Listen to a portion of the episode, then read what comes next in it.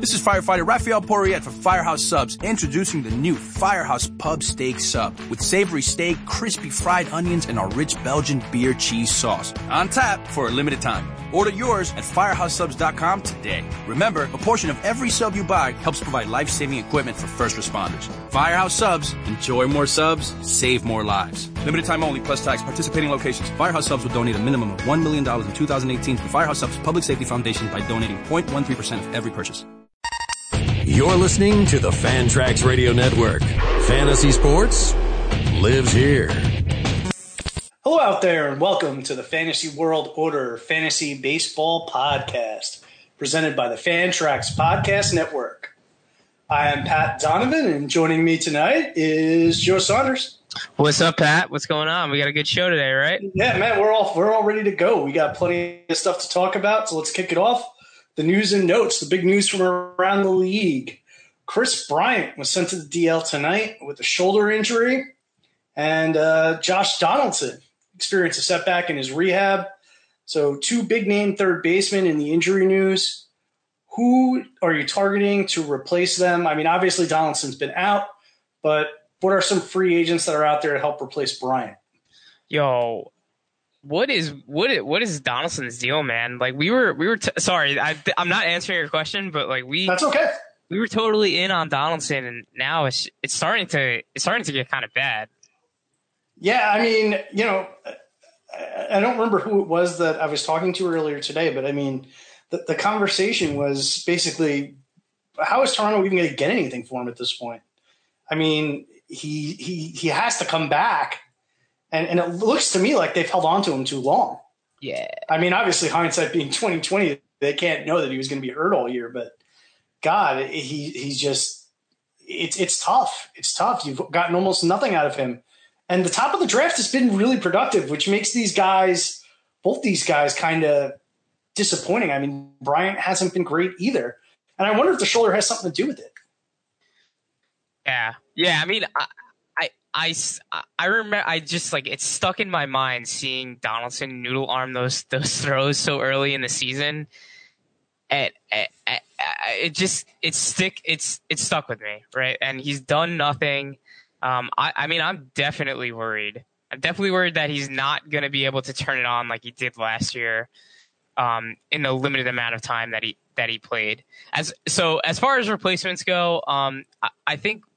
One name that pops out, it's a little over 50% ownership, but it's Derek Dietrich, who's red hot right now. Yep. So red hot. He's got, a ton of position eligibility, first, second, third, outfield in 5-star leagues. So Dietrich's like really the guy that I think I'd target if he was available in my league. Yeah, I agree. I have my eyes on Dietrich. He was one guy I identified. I also identified his teammate, Brian Anderson, who we talked about last week. He's a high average hitter. He's probably got a little more pop than he showed. He's also got multi-position. He's got third and outfield. So he's interesting. Other names, Ryan Healy, Matt Davidson, and the name that we keep coming back to, Colin Moran. Moran's actually been hitting cleanup for the Pirates. He had the night off tonight against a lefty, but, he's moved into a key run-producing spot in that lineup. And, I mean, he's not spectacular, but he's a guy that's going to hit 275 and paces to about 20 bombs. So, I mean, there's enough there that, you can plug him in, play him, and then, especially in the case of Bryant, where you're anticipating he's not going to miss a lot of time, Miranda's not going to hurt you. Yeah, that's actually an excellent point that I'd like to harp on a little bit, in that if I'm the Bryant owner, then I don't really feel bad about plugging in any of these guys. If I'm the Donaldson owner, though, if someone is willing to pay for the name, I'd probably sell. Oh, okay. So now the question's obviously going to shift to what's your line of demarcation? I mean, are we talking a top 100 asset? Are we talking a top 125 asset? I think I'd do either of those. Okay, what about like top 150? If somebody came to you and was offering, let's say, Adam Jones, Probably not, right? Yeah, probably not. Okay, what about like a young gun? What about like a player like Austin Meadows? Probably not still, right? Oh, I don't know though. Yeah, probably not, because the situation there can go from like really good to really bad really quickly. If he gets cold and Polanco gets hot, and then next thing you know, Meadows is down. Okay, what about like Kyle Seager and a sweetener? Yeah, like there, I'm interested. So because Kyle Seager's been like bad for Kyle Seager, but he's still been more productive than Donaldson's been, which has been a zero. Yeah. Yeah. So like if it was Kyle Seager and I don't know, reliever X. Yeah, like back end, like mid level closer. Yeah. Yeah. Like Cody Allen. I don't know. What are your thoughts? No, I agree with that. I think you're right. I think that's like probably about the line. It's always easier to craft trades in terms of comparing a guy at the same position. But I mean, obviously, if you drafted Donaldson, he was your big investment at third base. So it's unlikely you've got a guy the quality of Seager.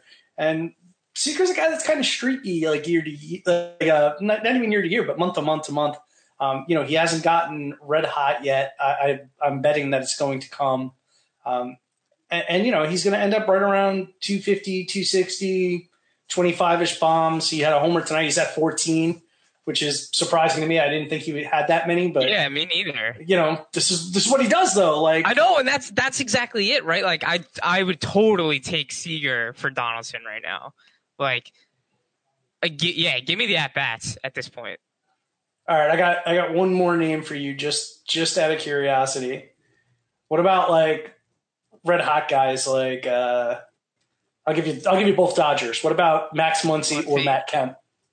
I definitely a yes on Muncy. I'm with you on that. Yes, probably not on Kemp. It's close. It's close, but probably not. It's all about need. I think I'd need the sweetener on Kemp. Yeah. Yeah. Okay. All right, the other news, Gary Sanchez to the DL. Do you think this DL stint is actually a good thing for Gary considering his struggles? The reports are 3 to 4 weeks. And who are some replacement options that you're looking at for Sanchez? Yeah, I mean, I definitely think this is a good thing. Offline, I asked you if this was a phantom DL stint or a real DL stint. I wasn't aware that he got hurt. I think this is a very positive move for Gary Sanchez. He needs some time off, gets his head straight. This might fall into the All-Star break too. So we'll get some time off there. And then I expect big things in the second half. The batted ball profile looks okay. He's just run into a string of bad luck. I know the other day, Pat, you had mentioned that he hit like 4 balls, 100 plus miles an hour, and they were all outs. So It's not like he's not hitting the ball well. And now it's like a great buying opportunity. He's hurt. The owner's probably extraordinarily frustrated with Sanchez, having had to pay up for him, like third round. This is a great time to go try and get Sanchez. Yeah, I agree completely with that. I mean, I've followed Sanchez because I have a lot of shares, and he has been incredibly frustrating, but a lot of it has to do with just poor luck. I mean, I hate to say it that way and just dismiss it like that.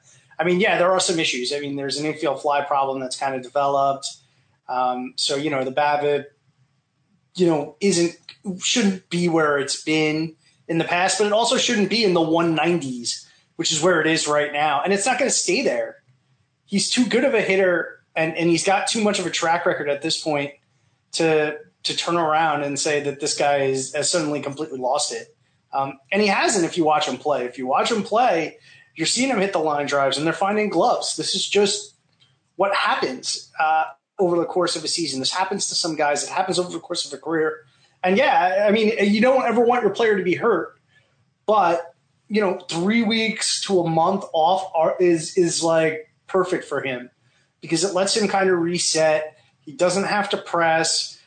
He's going to have a rehab stint where he's going to face some soft pitching. That'll allow him to get his confidence back up. And yeah, I think he'll be an absolute monster down the stretch. I mean, it's just he makes too good. The contact that he makes is too hard and too good, too consistently for this to continue. So he's absolutely a buying opportunity. Some guys that I like, I mean, we talked about John Hicks last year, last episode. I'm sure we talked about him last year. I mean, we talked about a lot of guys, but John Hicks is, getting the opportunity in Detroit to play almost every day. Based on that volume and his talent level, he's like a 250, 260 guy with about 20 homers. And he's going to see pretty much every day at bat. So he's going to see a high degree of volume. He's perfect. He's 42% in 12-team leagues. Yan Gomes has quietly put together a really nice year, 36%. That lineup is awesome. J.R. Murphy is very intriguing in Arizona, but the playing time is not there. But that's really your deep league play at 8%. And, if you're just looking to just get the Yankee catcher, I mean, I don't see anything wrong with getting Andrew Romine for a month and just, he's going to hit 7th, 8th, or 9th in that lineup, but that lineup is awesome. So, the run production might be as good there as it is for the six-hitter in an average lineup. So, he's not a bad plug-and-play either. You're not going to replace Sanchez's upside, but, you're just looking for a bat to hold the fort. Another name is Tucker Barnhart. Has been hitting two in the Reds lineup, and that lineup's good. So, you get some run production there, and he's like another guy that's not going to kill you in batting average. He's not a huge power guy, but, again, you're not going to be able to replace Gary Sanchez perfectly. You just kind of have to, piece it together based upon what your needs are and wait for him to come back. Anything else? Nope. Okay, let's move to Lorenzo Cain. Dealing with a couple of different things. They placed him on the DL. He's got a hamstring problem from last week that kept him out for a game, and then I believe he played part of another one and then was replaced. And then he ran into a groin issue over the weekend that kept him out for two games. These are little nicks. Does this dampen your outlook, or are you good with the DL stint here as well? And who are some replacements for Cain while he's out? So you're the Cain owner, so you take this one. Yeah, I mean, I'm not – again, I hate to be – overly optimistic, but I'm not terribly worried about this. I think this is exactly what smart teams do. They sat him on the bench for 2 days, saw if it got better. It wasn't getting better, and they put him on the DL like they should. So he's going to be out for 10 days. I imagine it'll be close to the minimum because, they didn't put him on the DL right away, and he's tried to play through these issues, and they've just shut him down for, a few days and let him get healthy. I'd rather have a healthy Cain for, 70 to 75 to 80 games the rest of the way than have him be at 85 to 90% for 90 games. So, I mean, to me, this is a positive development. And for some guys to replace him, I mean, 12-teamers, Eric Thames is at 47%, Aaron Hicks, 45%. Austin Meadows, 39%. Manny Margot is red hot at 31%. Going deeper, Kiermaier, 21%. Nico Goodrum at 6%. And Alan Hansen at 5%. So, I mean, there's plenty of guys that you can get that can give you parts of what Cain does. And, you just have to hope that you catch a guy on a hot streak. But, no, I'm not panicked about this at all. Yeah, I echo your sentiment. I'm not panicked either. I totally agree with you that this is what good teams do. They can afford to. They have plenty of bats in Milwaukee to fill his place. And I think the one name that you mentioned, and I know it's at like 39% percentership, but it's Meadows because I think he can do what Cain can do. He can give you a little bit of pop. He can give you a little bit of steals. He's hitting well right now. And again, I think long term, the outlook might be wishy-washy if he gets cold and Polanco gets hot. But right now, he's the perfect replacement for Lorenzo Cain. And he's also been hitting two in that lineup. Exactly. So he's going to have good run production when he's in there. And, Polanco might not even be the issue anymore. It might be Dickerson. Corey Dickerson has gone Corey Dickerson cold. So as we figured he would eventually. I think Meadows is a pretty good bet to, see the at-bats going forward. So, yeah, I like him too as a pickup. All right, so let's talk about Lorenzo Cain's teammate or former teammate, being that he's been sent down, Domingo Santana. He was sent down for our old friend, Joe, Brad Miller. Bradley is back. So in redraft, Santana's got to be gone, but what do you make of his future? Do you think he's going to be moved at the deadline? And if he finds his way into at-bats, do you care? Okay, so I don't think he gets moved at the deadline because I think his value is pretty low right now. And I think Milwaukee made a mistake. They missed their opportunity in the offseason to sell him. Also, something worth mentioning, too, is that with Kane's injury, Santana wasn't the one that was brought back up. It was Keon Broxton. So that kind of speaks volumes to what they feel about Santana right now. I think that the plan is probably get him full-time at-bats against lesser pitching, try and get him to figure out and work out his problems, and then maybe build some of that value up and potentially trade him. I just don't think that there's enough time to do that specifically this year. And there was also skill set issues that we were worried about coming in. It's not just the playing time issue. So if he's moved, no, I don't really care right now. Well, I'm sort of on the other side. I mean, I still think Domingo has talent. He's a flawed player, but I mean, I wouldn't be stunned if he's got, another 30-15 type season in him at some point. The power is very much for real. The batted ball skills are good enough for a plus BABIP, and that can help him overcome the K's. He's got enough athleticism and speed to steal 10 to 15 bags. Given the emergence of Aguilar and the ability of Thames to function as a fourth or now a third outfielder, I think that they might consider moving him as part of a package. I wouldn't be shocked if they do that.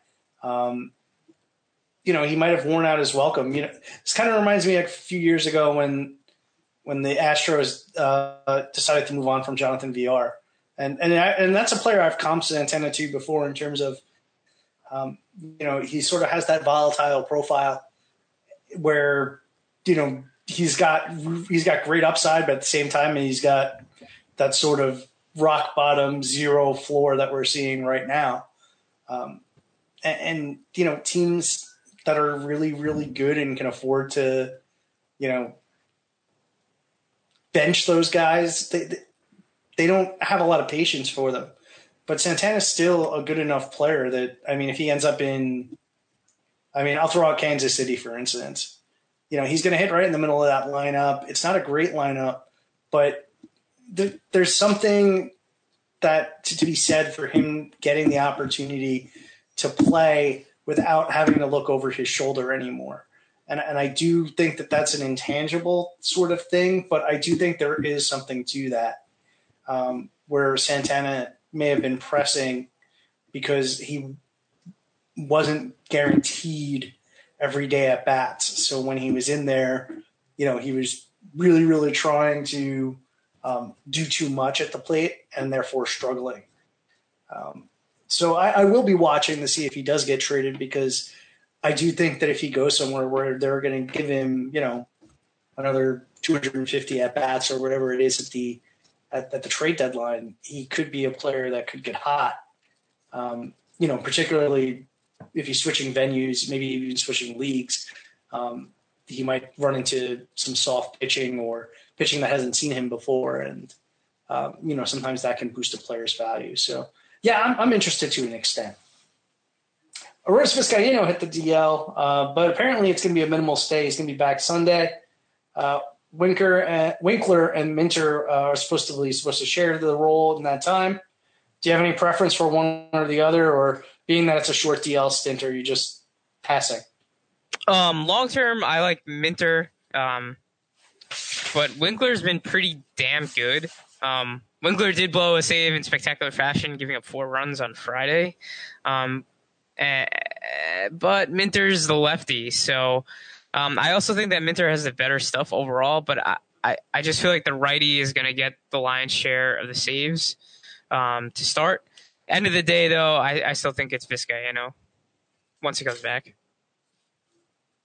Yeah, I think it's going to be Vizcaino at least, you know, for he's going to get the opportunity to win the chop back.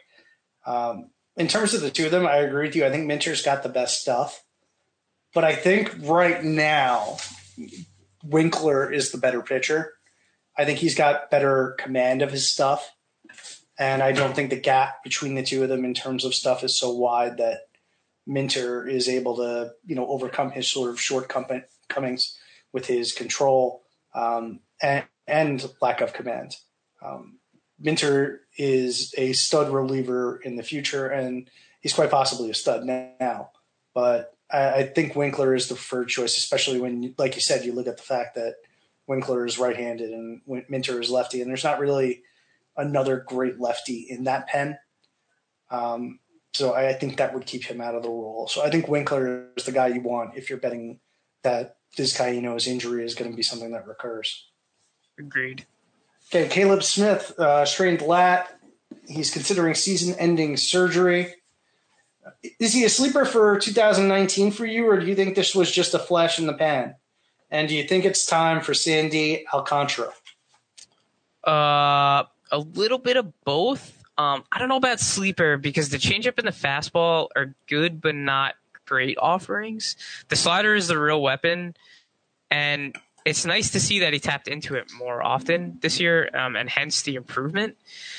I think he'll be a work in progress going forward, and if he continue to increase the effectiveness of the fastball and changeup, because he did from last year, then I think he could be a little bit of a sneaky play. Right now, though, if he doesn't change anything going into next year and doesn't improve at all, he's still a solid back-end fantasy starter.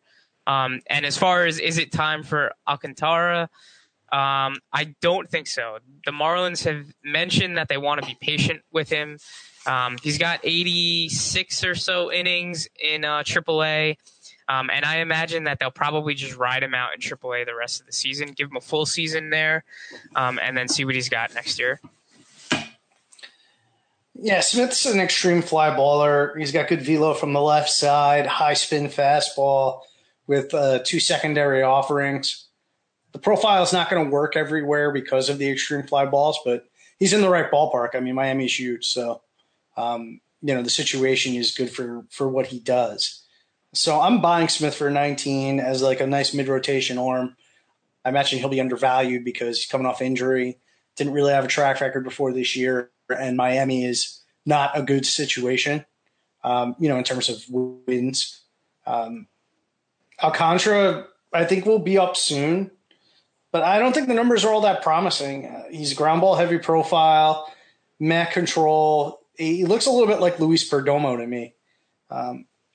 He definitely has upside in terms of raw stuff, but I don't think he's there yet. And if he does come up this year, I would pass. Roberto Osuna was suspended 75 games. It's looking like his return date is going to be in August. Putting aside the terrible allegations that are against him, what do you think of trying to get Ozuna as a fantasy play? I think it would depend on the price and league format. I think if you're in Roto, I think I'm definitely out. In a head-to-head, maybe, but only if I have a slot for him. If I don't have a slot, then I'm definitely not interested. What about you? What do you think? To me, it's a risk on a lot of different fronts. I mean, is he going to be able to obtain his visa to travel in and out of the United States? Is he going to be welcomed back by Toronto? I mean, you don't have to go back that far to look to see Jose Reyes in Colorado and basically them just telling him, go home, we don't want you here, for a very similar situation. Is he going to be traded? There's some speculation that might happen. And then you have the normal factors that come from a long layoff. Yeah, how long is it going to take? Yeah. How long is it going to take him to get ready? And this is a major legal situation and a major, you know, there's severe reputational damage that has occurred here. You know, is he going to be mentally ready? Is he going to be able to focus on his actual job? I doubt it. So there's a lot of headaches, and you're talking about saves. I'm not the biggest advocate of paying up for saves. I'm not the biggest advocate of, going to the ends of the earth to get saves, even in season. I can understand the appeal, but it's also a dead roster spot for another month and a half. So like you said, it's entirely dependent on the roster. If you can withstand the dead weight and you need the saves, sure. But otherwise I'm pretty much out. Yeah, I essentially I'm with you. If I can't stash him, I'm out. And the other thing is like we're approaching the trade deadline now. So there's jobs that are going to open up in most leagues. I mean, if you're in your 16-team formats and every closer and every setup man is owned and you need to make a reach, I get it. But, I mean, if you're in a 12-team league, like Joe Jimenez is out there. You can take either one of the Braves guys, with Vizcaino being hurt. Brendan Morrow got hurt. You can get Pedro Strop. There are options out there. Jared Hughes looks like the next man up in Cincinnati. Bryce Iglesias is almost certainly going to be traded. So you don't need to latch on to a wing and a prayer with Ozuna. There's going to be guys that are going to be coming into the roles within the next 3 or 4 weeks. And, they don't have that substantial uncertainty that Ozuna does in terms of, this legal situation and what's going to happen in terms of, is he going to be able to, readjust and get back to 100% of what he was. Okay. Dylan Bundy got sent to the DL with an ankle sprain. We're going to discuss him later. Looks to be more precautionary than anything else. Okay. So let's move it to blind resumes. Joe, I'm going to give you my first one. Ooh, okay. All right. So, and for those of you that don't know, we're just going to give some statistics of players. The other host is going to try and guess who the players are, and then we'll discuss them in some detail. So for my first one, we have player A, 35 runs, 12 homers, 48 RBIs, 1 stolen base, a 293 batting average, and a 909 OPS. And he has multiple position eligibility. Player B, 40 runs, 9 homers, 36 RBIs, 2 steals, 280, 864 OPS. Also has multiple positions, although the positions aren't as desirable as player A's. I'm so shot. I got nothing on either. Okay. All right. Player A is Eduardo Escobar. Oh, yo, he's the best. And player B is the recently DL'd Chris Bryant. Ooh, nice. Yeah. So with Escobar, digging a little deeper beyond those surface stats, you see the 349 BABIP, the K rate's not ridiculous at 23%. The hard contact rate is very nice at 42%. He's got a 12.6 homer to fly ball rate, not ridiculous. He's hitting a lot of fly balls, but, he's not cashing it at any kind of unsustainable homer to fly ball rate. That's in line with last year's. And in support of the BABIP, he's got a 25% line drive rate. Now, I don't think he's a 350 BABIP guy. So 293 is probably going down to about 275, 270. But Escobar looks pretty good to my eyes. I don't see anything in the profile or in his approach that that indicates to me that these things are going to change, in any kind of drastic fashion. And in 5 games started, he's got second, third, short. I mean, you can't beat that combination of eligibility. So I think he's a pretty good asset. if you can forego the speed, particularly in the middle infield. Plus, you've got Miguel Sano down in, Single A or wherever he is now this week. If he's been promoted, I don't know. So, I mean, the playing time is pretty secure, even if Jorge Polanco comes back. You know who Escobar reminds me of? Not in terms of skill set, but in terms of how he was valued, Cesar Hernandez, right? Like, these are two guys that at the end of the season, right, probably us and every other fantasy analyst is going to go, oh, like these two kind of came out of nowhere. Well, not out of nowhere, but, jumped up the middle infield rankings.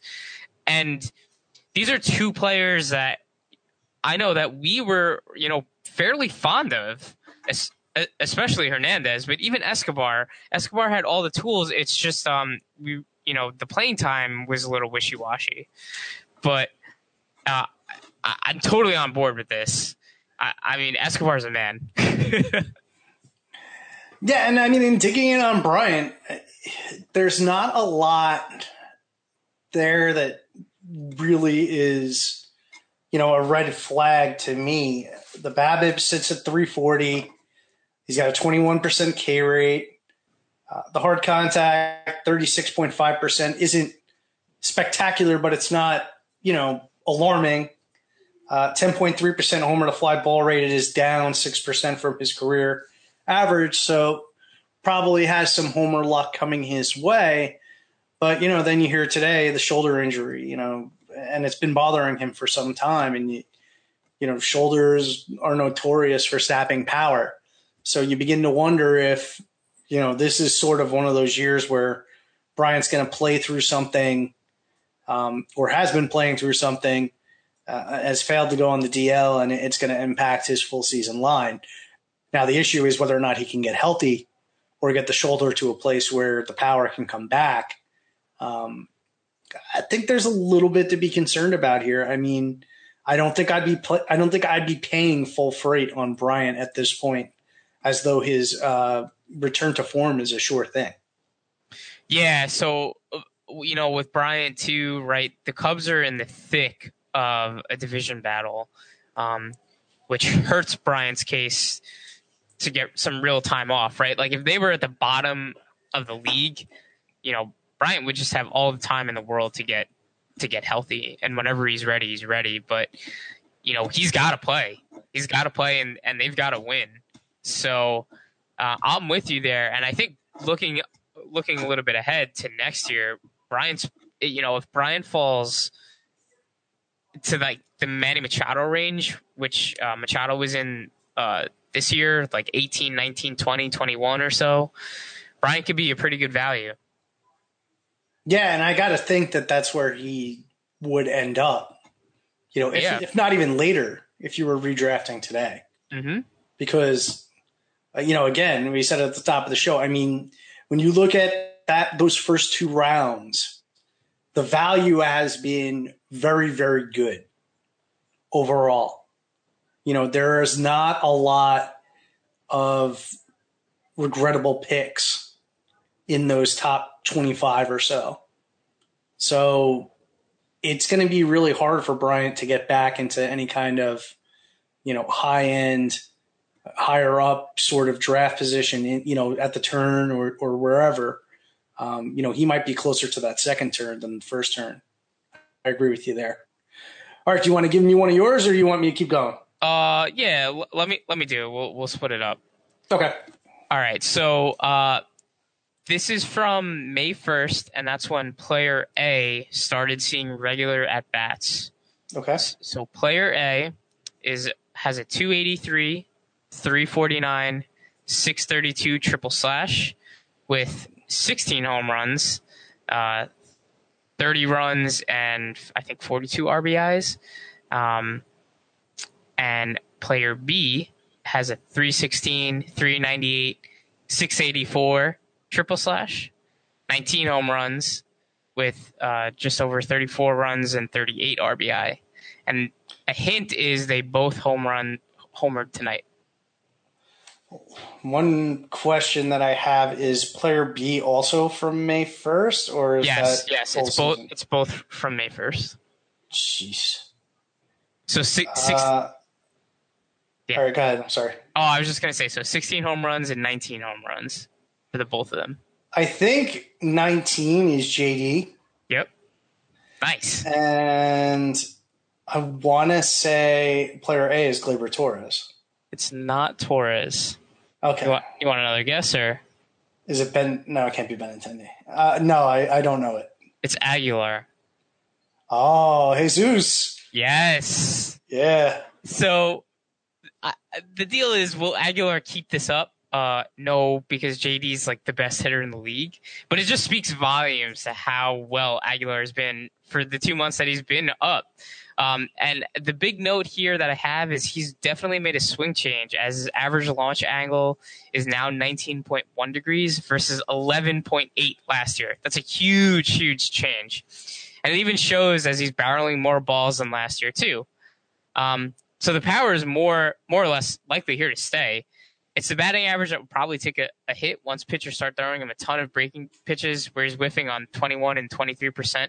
Breaking and off-speed stuff, respectively, versus only 8% of fastballs. So he's just crushing the living hell out of fastballs, which is expected after 2 months of a major league hitter. So the average might come tumbling down, but I think the power is here to stay. Yeah, I think Aguilar is one of those interesting cases where, you know, he's a guy that's always been very intriguing, but he sort of had that quad A label. And I'm not sure it was fully deserved, because he never really got, a real full-time crack. The power has never really been in doubt. It's always just been, can he make enough contact? And, you know, I think he's made enough gains at this point that he's a legitimate power threat. And even if the average is going to come down, it's not going to come down to a place where, you know, he should be in doubt. Where I run into issues with him is, again, the situation is crowded. I mean, Kane's on the DL, but it's not expected to be a long-term absence. So if Kane is not going to be out long, he kind of is in like a three-man rotation with Braun and Thames, and the volume isn't going to be as, you know, plentiful as it's been with Thames out. Now, I wouldn't panic over that, because these things have a way of working themselves out, and Ryan Braun is hardly the picture of health. Eric Thames has been hurt. Kane is nicked up right now. Yelich missed some time earlier in the season. So there are paths to him finding his playing time. I would definitely hold on Aguilar. And JD is just a complete animal. I mean, he's an anomaly. Oh my God, it's crazy. Like, it doesn't make a lot of sense. Because, like, I mean, he's just, his power is so ridiculous, and yet he's like an oppo fly ball guy. I know, it's crazy. It's insane. He's an anomaly. He's a fantastic hitter. The home run he hit tonight was like a low line drive that just made it out of Fenway. It was like, it off the bat, it looked like it was like a double, and it just went. It was gone. He's just the best. Yeah, I'm the idiot that thought that maybe JD's power would go down this year because the ballpark was bad for him. Stupid. What are you going to do? No, you can't get them all right. Nope. All right, I'll give you my next one. So these are pitchers. So we got 89 innings pitched, 85 Ks. How many innings? Sorry? 89. Okay. 3.34 ERA, a 1.18 whip, a 2.66 K to walk. He's got 9 quality starts. And little hint, he pitched tonight. Player B, 87.1 innings pitched, 82 Ks, okay, 3.81 ERA, 1.21 whip, a 2.65 K to walk, and 8 quality starts. Okay, is one of them Matt's? No. Ooh. Damn. I thought I had that. All right, give him to me. Okay, player A is Tyson Ross. Okay. And player B is David Price. So on Ross, he's got a 272 BABIP, a 0.81 homer per nine, a 74.9% left on base percentage, and a 44.7 ground ball percentage. Ross pitched well tonight against Texas, so the numbers will be slightly different. But what really jumps out to me about him, there's two things. One is the fastball velocity is at 90.9, not where you would like to see it be for him, but he's upped his slider usage to help offset some of his fastball velocity issues. His hard contact rate is closer to last year than it was in years past. And that ground ball rate is really what jumps out to me, because this is a guy that used to be close to 60%, in his heyday. We're going to talk a little bit more about Ross later, because he's, a potential trade deadline candidate. But that's just a little preview for him. With David Price, he's got a 283 BABIP, a 0.93 homer per nine, a 71.3 left on base percentage, and a 39.8% ground ball percentage. Now, Price is a pitcher I don't feel like we've talked a lot about. We were very, very high on him coming into the year, and he has not been bad, but he has not lived up to, our sort of theory that he would return to like a top 20 starting pitcher. Mm-hmm. What is your take on Price? Do you think that he is what he is right now? Or do you think that he can find another level in the second half this year? I'm worried because I think that elbow is like hanging on by a thread. So that's really it for me. Well, is it just injury, or do you think that the elbow is part of the skill decline? No, yes, I think the elbow is part of the skill decline. Okay, right. It's not just injury. But with that said, right, I think like with the probable pain that he does have occasionally, he's still all right. Like you said, so I'm not sure if he'll ever be top 20 again. Now with a little bit of a history and recent history of elbow injuries.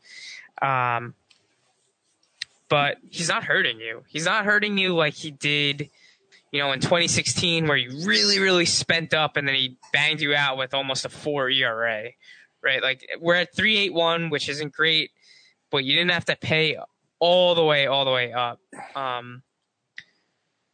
And it's a different era too. I mean, yeah, what you're referring to is like 3 or 4 years ago, before they changed the ball and launch angle became like a buzzword. Well, 16, the ball did change, but even still, okay.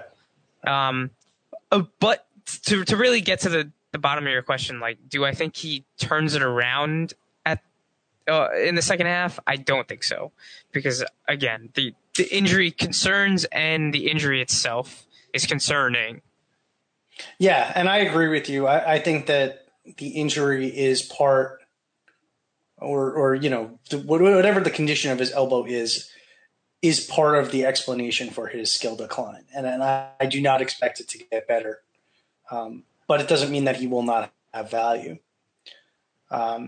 So predictably, I'm going to ask you, because they were going in very similar locations, and I'm obsessed with bashing this guy. Masahiro Tanaka or David Price? I think Price is safer right now. Yeah, I think I would take Price as well, but it is very close. It's super close. Okay, do you want to give us your next one? Sure. So there's really nothing special about these two, so I can't give you any hints. They play primarily the same position. Okay. So player A, 302, 354, 496, triple slash, 11 home runs, 37 runs, and 29 RBI. Okay. Versus player B at 221, 302, 390, 10 home runs, 44 runs, 30 RBI.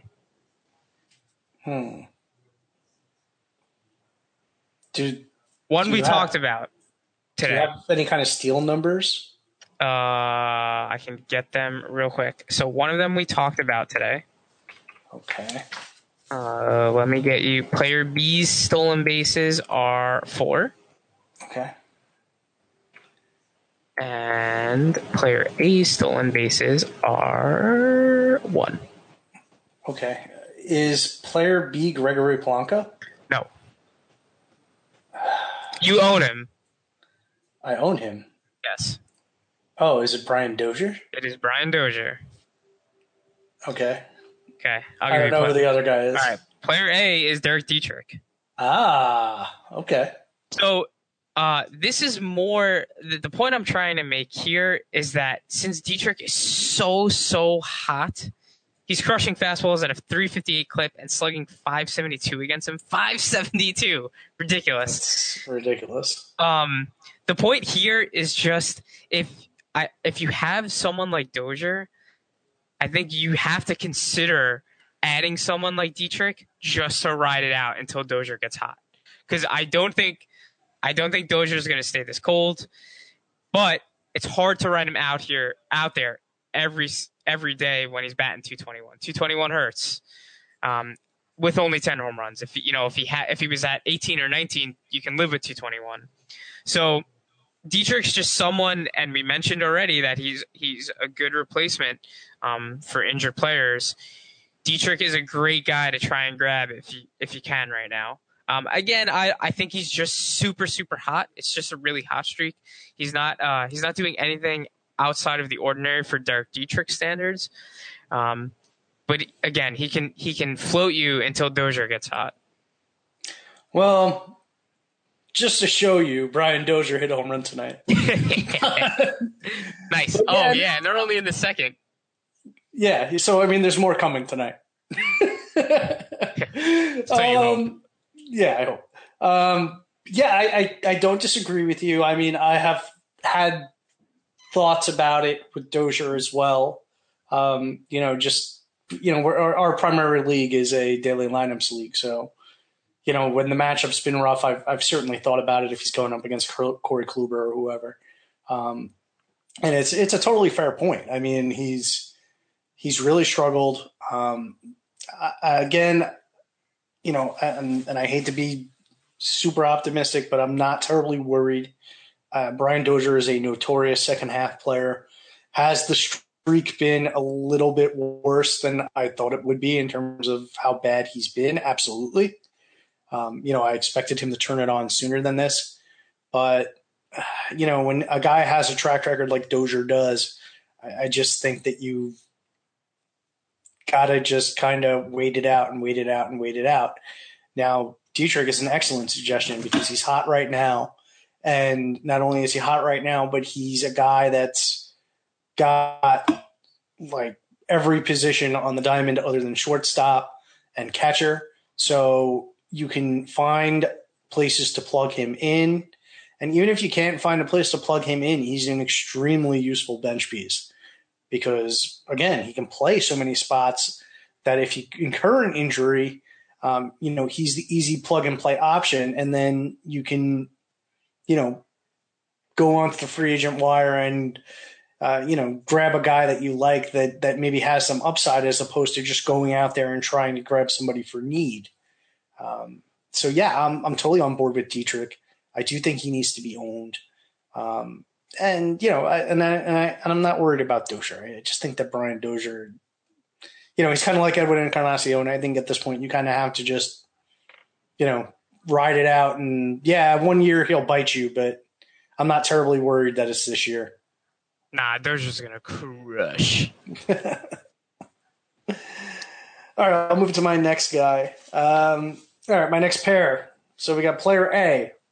This is a good one. 40 runs, 13 homers, 45 RBIs, 4 steals, 302, 857 OPS.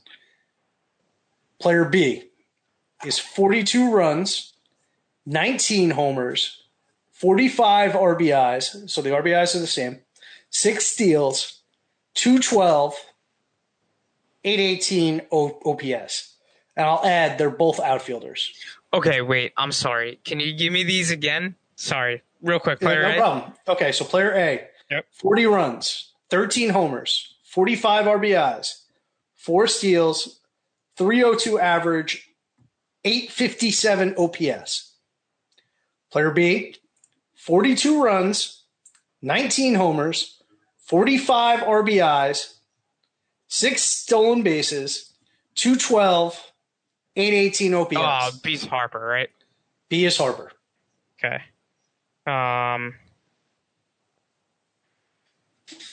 A 13 home runs. That's a lot of runs in RBI. Mm-hmm. Is it Benintendi? No. It's double. Oh, where's Nick? No, well.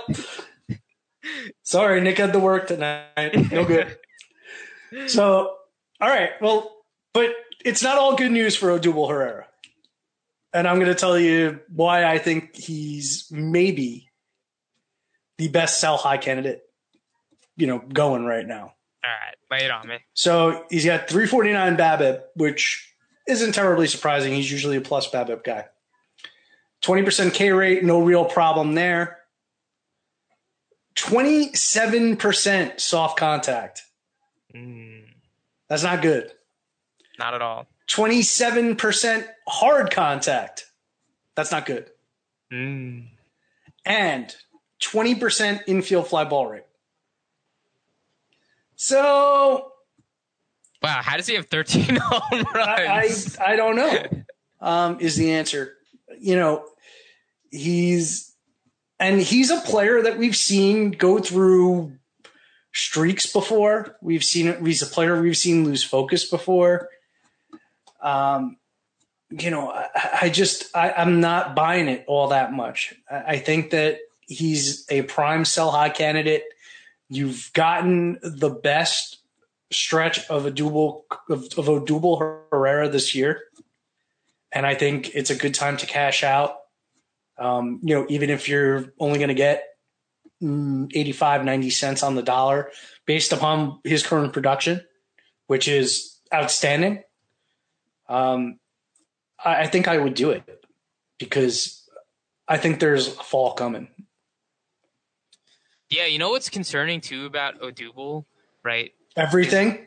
No. The big thing though is 25 steals are gone, right? Like that's never going to happen again. Well, I don't want to say never, but he's nowhere close to that pace right now. No, right? He's not. Like he's not. He's not 15-25, and, maybe he gets to 22 home runs this year, but it's going to be 22-8, which is still not bad. But, yeah, you're right. Even if he's 22-8, right, that's 9-4 the rest of the way. He's got to hit, .290 plus. Yeah. Yeah, which is possible, right? Given the medium contact and the line drives are fairly high. So it's possible that he floats around 280, 290. That's possible. But yeah, the juice is probably gone. Yeah. Yeah. It's a good point about the steals. And with Harper, 219 BABIP, that's not going to stick. 20% K rate, 22.8% K rate, excuse me. Only 11% soft contact, 41% hard, 4% infield fly ball rate. He's been frustrating.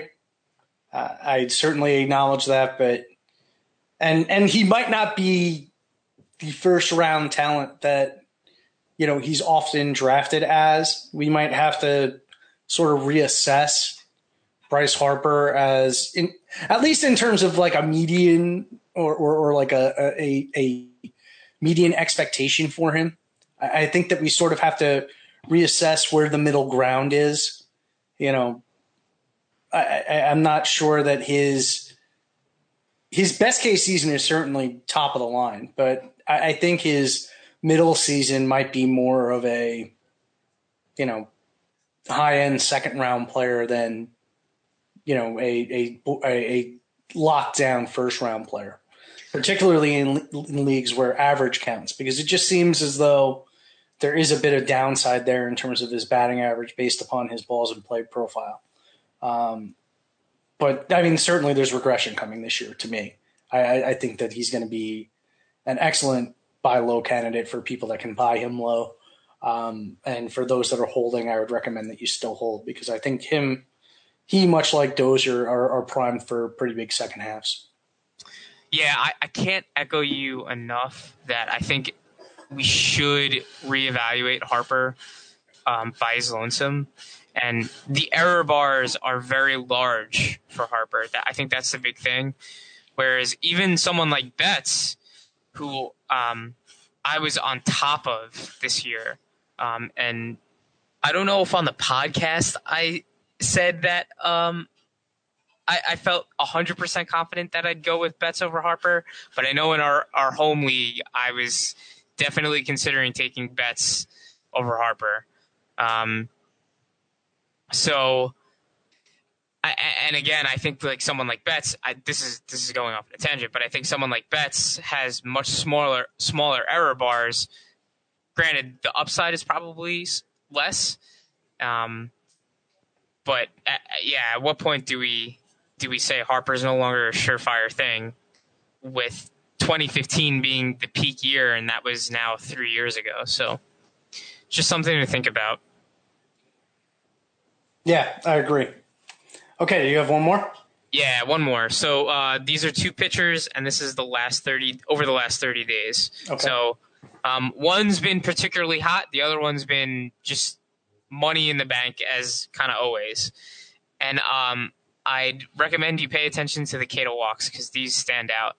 So player A, 29 and a third innings pitched, a 2.76 ERA, 0.095 whip, a 5.4 K to walk, and 27 Ks. And player B, 36 and two-thirds, 3.44 ERA, 0.95 whip, 4.17 K to walk, and 25 Ks. So both very, very good months. Yeah, but player B is a little light on the strikeouts. What was the ERA on player B?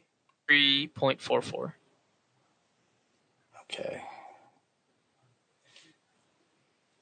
Is player B Jake Arrieta? No, Arrieta's been way, way worse than that. I think Arrieta's got like a 6 ERA over the last 30 days. Oh, over the last 30, yeah. Okay. Can you give me player A one more time? Sure. 29 and a third, okay. 2.76 ERA, 0.95 whip, 5.4 K to walk, and 27 Ks. I'll let you guess, and then I'll give you a stronger hint. Okay. Is that James Paxton? No. Okay. So I own player A in our home league.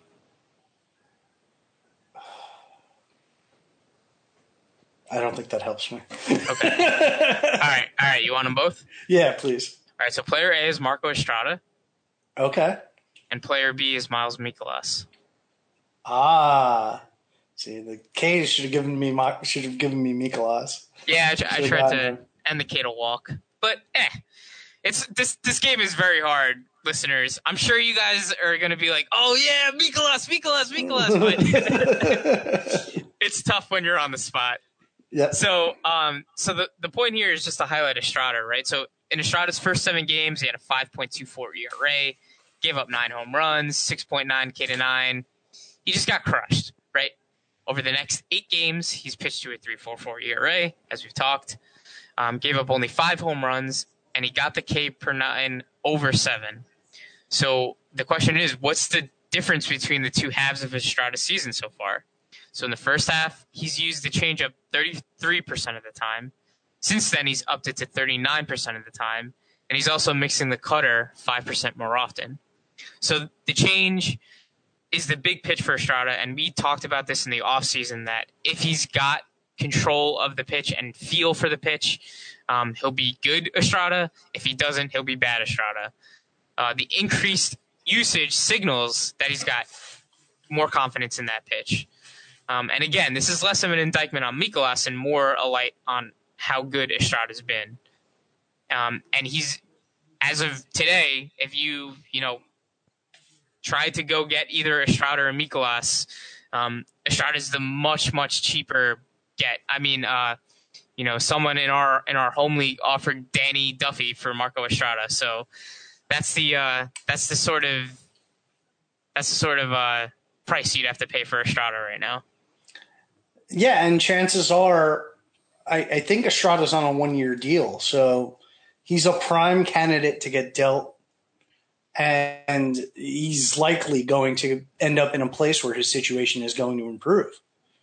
I mean, he'll be out of the AL East. He won't have to play Boston and the Yankees as much, at least in the most likely case. Mm-hmm.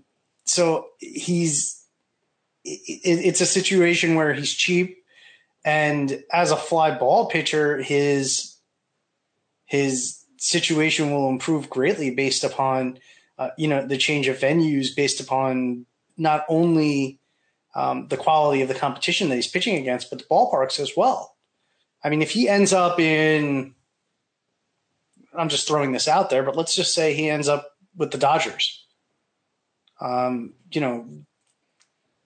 Ravine is a great ballpark for pitchers, and the NL West is a much more favorable situation. He's pitched in Milwaukee before. Milwaukee is a tough ballpark, but I'd rather have him in the NL than in the AL East. Chicago, the Cubs certainly could use another arm at the back of that rotation. So that's a possibility too. So yeah, there's some upside with Estrada. I will admit right now, I didn't realize that he's been that good. I mean, that's completely under the radar for me. You could have given me 1,000 guesses. I never would have gotten Marco Estrada there. So that's a great one. Nice. And yeah, I've noted that Mikolas has started to cool off a little bit, but I'm not terribly worried about him. This is just, he was so outstanding that he was bound to regress a little bit. And I actually thought he was a little bit worse than what you gave me. So that's why he didn't pop into my head. I was thinking his ERA was over 4. Yeah, I mean, the under 1 whip still is amazing. Yeah, he's fantastic. I mean, he's everything that you thought he would be, plus, way more. You know who's stupid this time? This guy. Stupid! All right, I'll move it to my next one. I really like this one. So right. This is my favorite. Put a circle or an X around this one in your mind.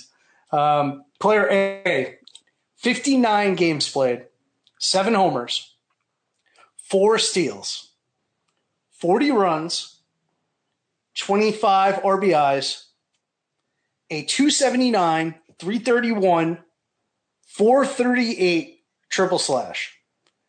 And we're going to go a little deeper. What was the on-base percentage? 331. 331, okay. And we're going to go a little deeper. He's got a 30.7 fly ball percentage and a 54.2% hard contact percentage on those fly balls. And I will throw you a hint. He is an infielder. Because, go ahead. Is an infielder? He is an infielder. God. Okay. Player B is an outfielder. And he's got 71 games played, 15 homers, 2 steals, 36 runs, 43 RBIs, a 278, 343, 509 triple slash, a 30.8 fly ball percentage. So the fly ball percentages are nearly identical. And a 53.1 hard contact percentage on fly balls. So nearly identical, too. Nearly identical, too. You can see where I'm going with this one. Yeah. Yeah. The big difference being ribbies. Oh, man. Infielder and outfielder. They play in the same division as well. That doesn't help. And you own, I think, player B. I own player B? In our home league, I think you own player B. Player B? No, you don't. You don't. I was going to say, is player B Muncy? No. But you have the right division. Right division. Wow.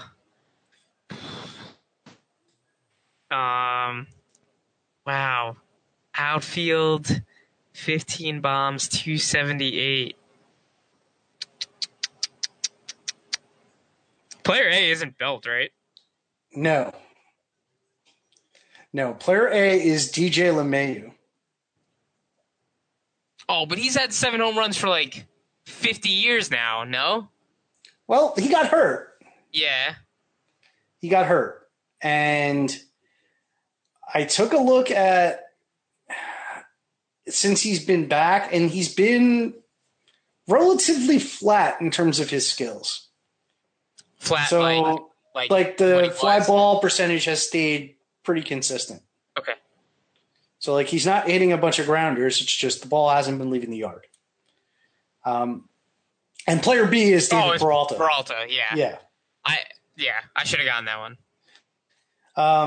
So we talked about Peralta last week, and what I was looking at was just I went on Fangraphs and I used the splits tool, and I was looking at hard hit fly balls. And DJ LeMahieu was actually he was 5th in Major League Baseball on hard percentage on fly balls, which was pretty amazing to me. Seeing him up there with like JD Martinez was kind of blew my mind. And Nick has been on this bandwagon for a while that like DJ is a guy that can add some power. Oh God, yeah, I know.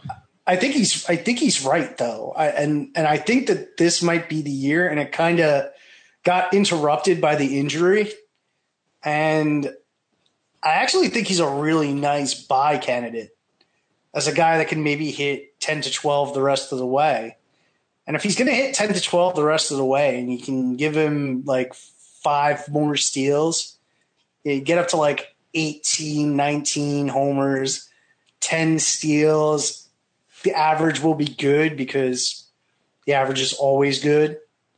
And then he's sitting at the top of that lineup, even that lineup being down. I mean, look at it. You can see it. It's 40 runs in 59 games. That's a 100-run pace. Easy. So I think DJ's a buy. I think he's actually a pretty decent buy candidate. And he's always been a player that's intriguing from the sense that like he doesn't really give you a lot in terms of category juice, but the average is usually good, and he's the guy in Colorado that's normally cheap. So I still think you can get him at a relative discount, and if the power comes through, I think it's going to be a really nice purchase. Like, and I can easily see it. And, we've seen it with Peralta as well. I mean, the profiles are kind of scary identical in terms of what they do. And, I mean, Peralta is also a guy that, like, he's pulling the ball more, but he's not – it hasn't gone, insane. So you can kind of see DJ's path to – a power improvement through Peralta, and even with Peralta's regression, I mean, I still think that we said 10 to 12 homers the rest of the way is a pretty decent bet. So I don't have as much of an issue of projecting DJ into that based upon the fact that he's got seven. I mean, even at seven in 60 games, I mean, you're looking at what? 9 in, you know, an 80 game pace, which is probably comes to about 18 in a full season. So he's not far off that pace based upon his games played either. So a couple of comments on LeMahieu. So the first thing that stands out is over his last 27 games, he's had 2 home runs. Whereas the first 27, he had 5. So the thing for me with LeMahieu is I don't disagree, right? Like, I think it's possible, and I think he was definitely on the way to hitting more pop. The thing about buying is I just don't feel 100% that it's real, right? I think it might be like, I might be right down the middle. Like, it's a coin flip for me, whether or not the rest of the season, you know, he hits another 8 or 9 home runs, or he hits like another 3. And for that reason, I don't feel comfortable buying him. And then the other point is sure, right, there was some untapped power, but over, like, all we could do is point to what we saw in the past 3 years, where he's a great average hitter with, you know, maybe double-digit home run pop. I know that's not a slight on you. It's a beef with Nick that we always have. And then, yeah, Peralta, the big thing for me with Peralta, and I mentioned this last week, is that he's made the adjustment against breaking pitches. He's crushing breaking pitches where in the past he didn't, which points to an advancement in hitting in general.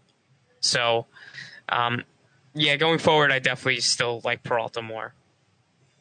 Yeah, and I would agree with that. I mean, I don't necessarily have an issue with liking Peralta more. It's just DJ, I don't think, is going to cost you the same amount as what Peralta does. And I mean, to the extent you can compare the two, I mean, they don't play the same position at all. So it's not really, you know, you're probably not trading one for the other, but I just think that you have the opportunity to buy DJ at the discount. And I mean, I'm looking at it now. His fly ball rate over the last 30 days is 36.9% for DJ LeMahieu. So the ball is getting into the air still. It's just has not produced the homers, which is a fair criticism. I mean, yeah, the homers may not come, but the reason why the homers weren't coming in the past had as much to do with, you know, a lack of power as it did have to do with where he was, what his launch angle was and what he was doing, you know, how the ball was leaving his bat, which was primarily into the ground. Let me ask you something. Yeah. Would you rather have Escobar or LeMahieu rest of the season? That's tough. I know. That's why I asked.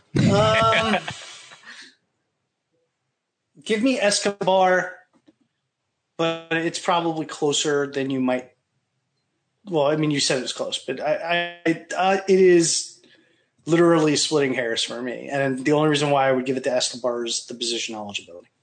All right. What about the other middle infielder I mentioned, Cesar Hernandez or LeMahieu? Why you got to do this to me?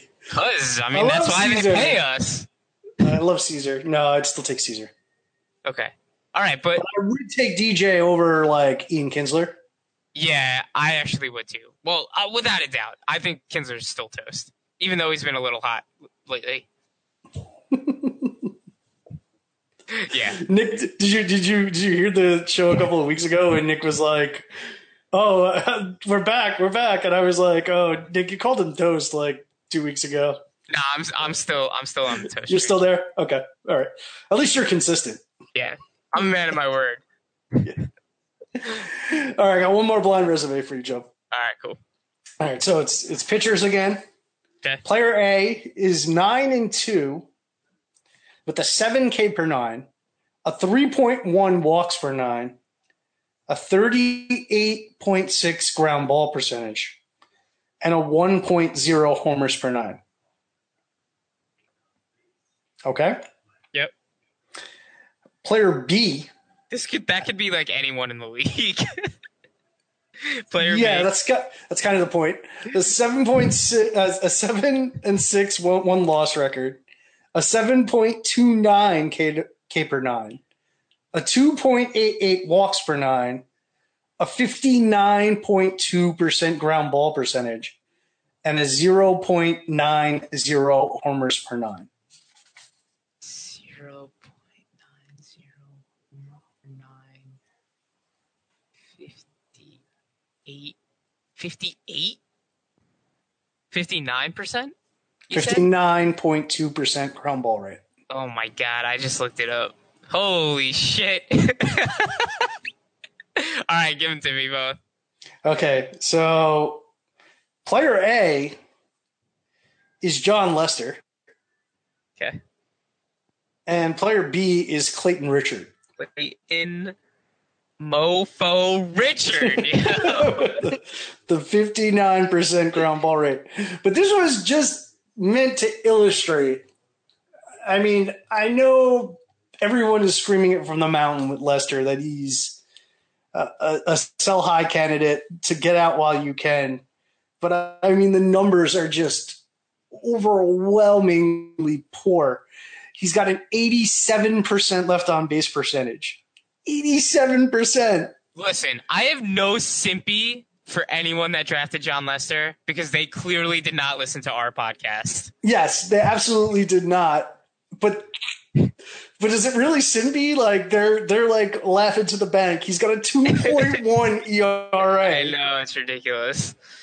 And his FIP and XFIP are like 2.5 runs higher. It is ridiculous. And I mean, the 87% left on base percentage is amazing to me because he can't keep a guy on first. Oh my God, I know. It's so frustrating. It defies logic. It's so frustrating. So, yeah, the pain is coming for Lester, and Richard is just Clayton Richard. Like I did it solely to point out that, you know, the mediocre skills, and I mean Richard has the ground ball rate at least. So like in essence, like I find Richard to be, you know, potentially more interesting than Lester at this point. But Richard's like got a 20% lower strand rate. But I mean, his FIP is 3.87. Lester's is 4.19. Richard's XFIP is 3.56. Lester's is 4.53.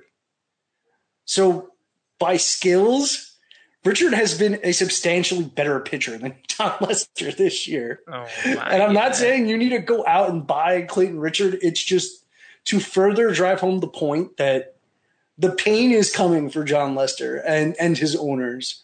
And if you defied us, just go out and sell him now because it's going to be really, really bad when it comes. Stupid! Oh, that was a good one. That was a good one. This is a really fun segment. We should we definitely have to do this, you know, every month or two when we can get some names in here. Yeah, it is a good exercise. All right, and that's going to take us to Around the Diamond. We're going to do this somewhat abbreviated this week, although not too abbreviated. We're focusing on trade candidates. The first up is Jose Abreu. Speculation is that the White Sox intend to keep Abreu. What do you make of his season so far, and what do you expect in the second half? And do you think that somebody blows the doors off and trades for him?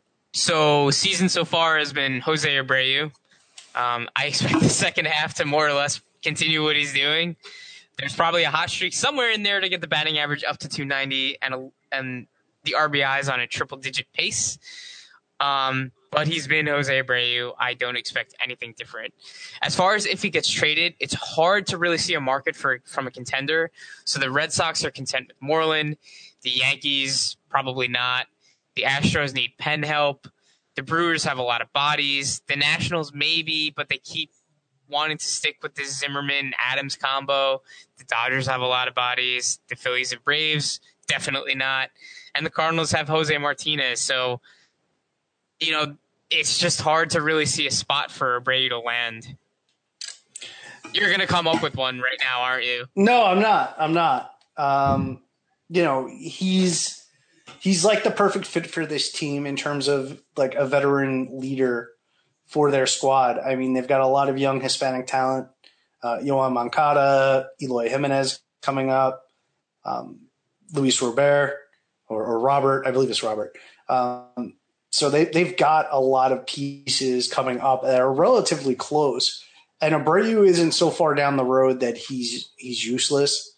You know, even a few years from now, he's still going to be a useful player.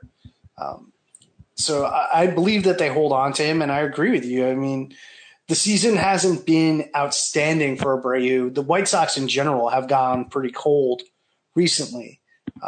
But I think that he's going to find a hot streak at some point. He's going to get close to 30 bombs. He's going to hit close to somewhere between 290 and 300. And the run production should still be there because the lineup around him is talented enough. You know, you get what you pay for with Jose Abreu.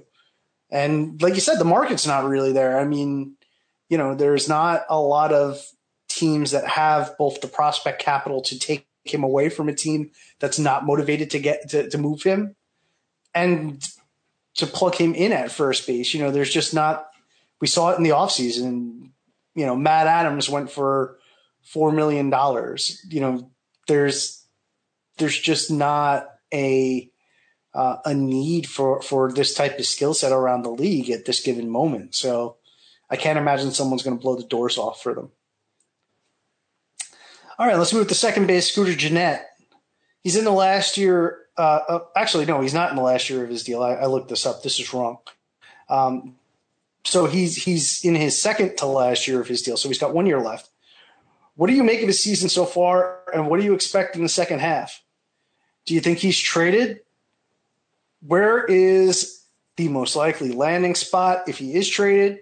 And do you think he can hit for power outside of Cincinnati? Lots of questions.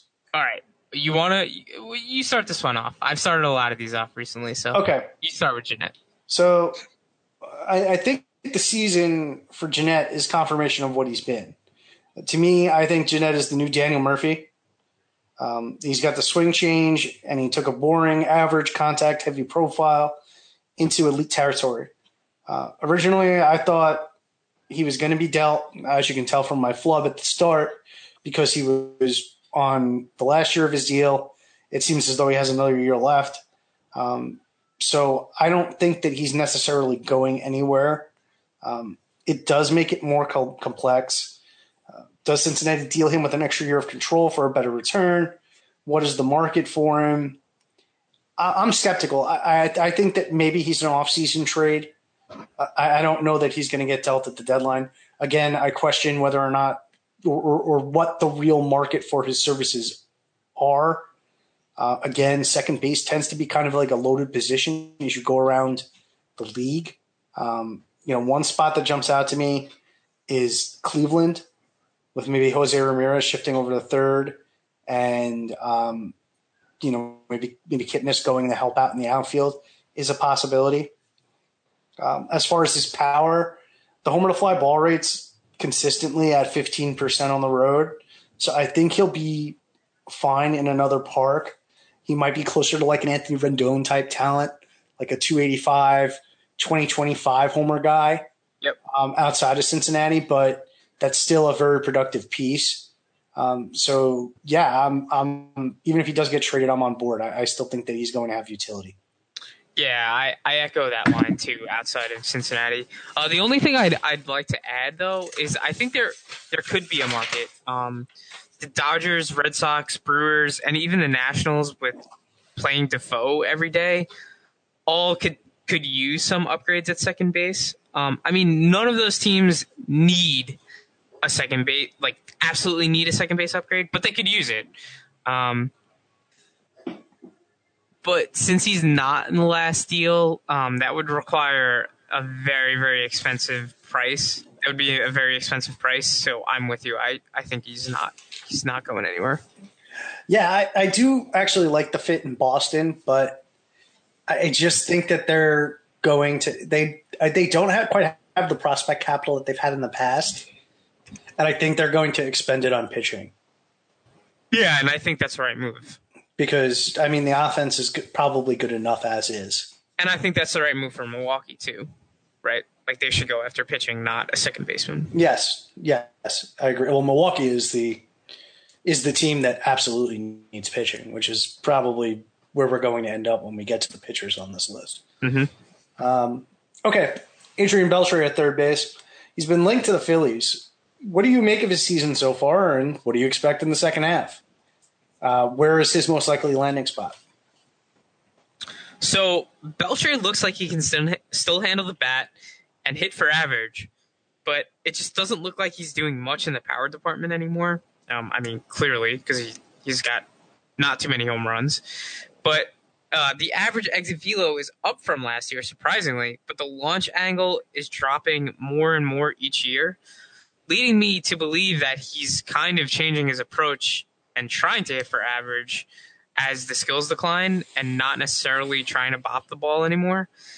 One interesting thing that I saw was that pitchers are throwing him less and less heat since 2016 and more breaking balls, which could explain the career-high K rate now and the year-over-year increase. Shifting gears here now, Philly is a good landing spot for him. I just don't know if it changes his value all that much, as I think Beltre is just someone that doesn't really excite me anymore, and I think he's changed his approach as he's gotten older. Can I ask you what is the launch angle right now? Oh, man, I don't actually know. Okay, I'll look it up.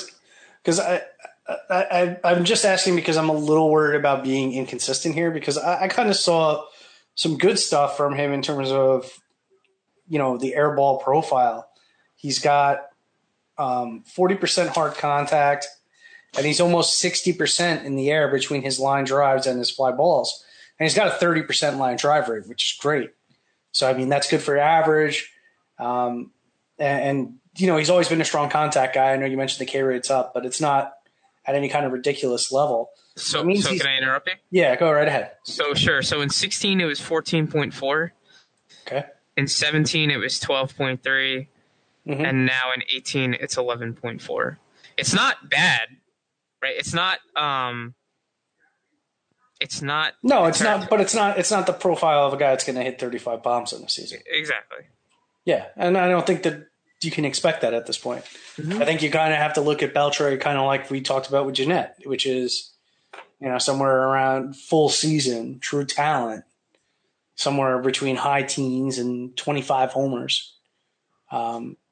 And that's perfectly fine. You can live with that when the guy's going to hit 290, 300, which is what I would expect from Beltre. I mean, I've got him personally penciled in for like a second half or a rest of season line of somewhere between 10 to 12 homers and right around 300 batting average. But, you know, it also comes with the caveat that he's an older player. He's been injured this year. And if he gets dealt to an NL team like Philly, he's got to play the field every day. So he's more likely to get hurt. Or they give him more days off because he has to play the field every day and he doesn't see the volume. Both of those are possibilities. And, you know, if you're head to head daily, it's not a big deal because you can plug him in and out when he doesn't play. But if you're in a weekly league and, you know, he's playing 5 of 6 or 4 of 6 on a given week, it becomes a little bit more difficult. So I think the value will go up wherever he goes, but you just need to be conscientious about the volume. And, I mean, the ideal landing spot would be an AL team where he can just DH. Mm-hmm. But I'm not sure that's going to happen. But Philadelphia is a really good landing spot, especially because the park is so good and that lineup is awesome. So he would probably factor in right in the middle of that lineup and there'd be plenty of RBI opportunities for him. So, he's a guy that I think he's one of those players that I think will benefit the most in terms of, you know, value or positive value from switching locations. This is probably the guy that will benefit the most. Manny Machado. And the D-backs are sniffing around, and he's a lot to be moved. They have to. What do you make of what Machado's done so far, and what are you expecting in the second half, and where do you think he ends up? Machado could probably play in a lineup with you and I and get a boost in counting stats. But he got made to look a fool tonight by James Paxton. Just slipping that in there. Yeah, I had to bring that up. That was nasty. If you haven't seen it, he made him look like Carlos Gomez. But go ahead, Joe. I'm sorry. I had to throw that in there. Yeah, no, that's okay. I mentioned this earlier. I can't recall why, but Machado was someone that myself and Nick were high on. Nick was even higher than I was. You know, there was a lot to like with Machado's profile coming into the season, and he's pretty much done everything we expected. There's no reason for me to believe that he won't continue the first half, rinse and repeat of the second half. In the second half of the first half. Sorry. Wow. That was confusing. I think it'll be really good again. As far as places where you can go and an ideal landing spot, I think places you could go are the Dodgers, Brewers, Phillies, D-backs, all possible landing spots. I think the Dodgers are the ones that probably pull the trigger at the end of the day. They have a history of high profile, acquisitions. Their shortstop is for sure missing the rest of the season. I know Muncy's come up, and that's allowed Taylor to swap around a little bit. But I think Machado really gives them the juice. The Dodgers are also playing better as of late. So I think that's the landing spot. I don't know if that's ideal. I mean, I think ideal would be either Milwaukee or Philly, as the ballparks are better. Lineups are probably all equivalent. They're all really good. So that's my take. Yeah. Honestly, in terms of performance, I think his batting average is a little high. The BABIP profile isn't great. He's fly ball heavy, low on line drives. But there's no doubt that he's explosive and elite. And you really don't care all that much if Machado is a 300 hitter or a 280 hitter. And the plate discipline is so good that, you know, the BABIP isn't going to be that much of an issue. So as long as he's got the homers, the extra base pop, and the run production, the batting average is minutia. So, I mean, I'm looking at a player that's going to go 280, 15, 18 homers, 5 steals, and good run production. And I feel like this is the guy that ends up in Cleveland. Cleveland is – their window is now, and it's not open too much longer. They are a team that is a very good team and, you know, certainly capable of making a run with a top of a rotation that goes Kluber, Bauer, Carrasco. But they really need something to get them a step up closer to Houston and Boston and the Yankees. They are clearly the 4th best team in there. Mm-hmm. And Machado is the type of piece that I think gets them there. Yo, you know what they could do? They could get Machado and Britton. Britton. Yep. Because I have that right here. They need the relief help. Because they need the bullpen. Desperately. Yep. Their bullpen has been awful. Yep. Yeah. And Baltimore has – that's one of the things that Baltimore has is the relief assets. Who goes over in that deal, though? God, his name's slipping my mind. The catcher? I would bet it – I mean, I can't, you know, say for sure that this is a fair deal, but I would think it would have to be Mejia, who's the catcher. Yeah, Mejia. Jesus. I would think Bieber is going in that deal. So, I mean, they're trading some of their pitching depth, but hopefully at that point you would get Danny Salazar back from the dead. And it wouldn't be as bad of a hit. And I would imagine, you know, another prospect, either like a Yu Chang or yeah, probably have to be. Man, their system really isn't all that good. It's not deep. It's not. No, it's not, because this is what happens. Teams are good, and then, you know, they go on the downward slope. But yeah, but I do think that there's enough there that they can make a match. I do think that they've got enough that they can get that deal done. That's the way to do it, though. Ship Machado with Brinton and just get a mega package. Yeah. Yeah, I think so, too. I think that that's what they need to do in order for that deal to work. But they're the team that really needs him, because they're the fourth team, you know, in that collection. Yeah, definitely, without a doubt. And if you add Machado and a pretty good reliever, it starts to become like probably the most ridiculous four-team set that we've seen in quite some time. Oh, yeah. The ALCS is the World Series. Yeah. Yeah, it certainly seems that way. Okay, let's switch it to the pitchers. We got Jay Happ leading off. The Mariners and Yankees have both shown some interest. He's in the last year of his deal and will be on the move. What do you make of his season so far, and where do you think he ends up? What's the most likely landing spot for Jay Happ? It's the Mariners, I think, for sure. He spent a half season there already, so they know him. And Seattle's the better spot of the two.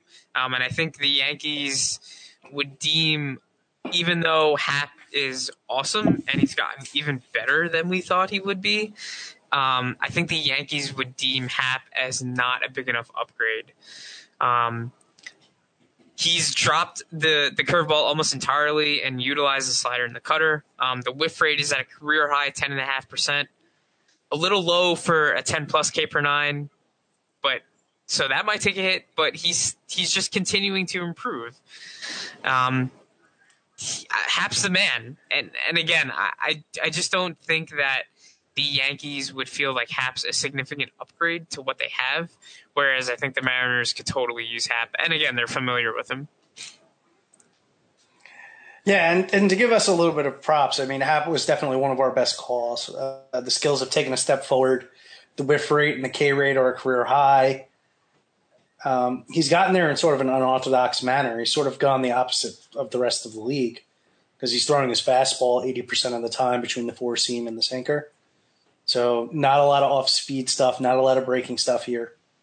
For second half, I think you're looking at the same solid package, somewhere between a 3.5 and a 3.75 ERA. K's probably come down to about 9 per 9. Even at that level, he's a top 40 starting pitcher, which he was not being drafted as at the beginning of the year. I do think that the Yankees are probably the team that's going to do it, just because I don't know that they're going to find an available pitcher that they, like you said, deem sort of worthy. I'm not sure the Mets are going to deal either of their aces. I'm not sure I see another arm out there that's going to satisfy their needs. I do think Seattle is an interesting one, but I just don't know if Seattle has the juice.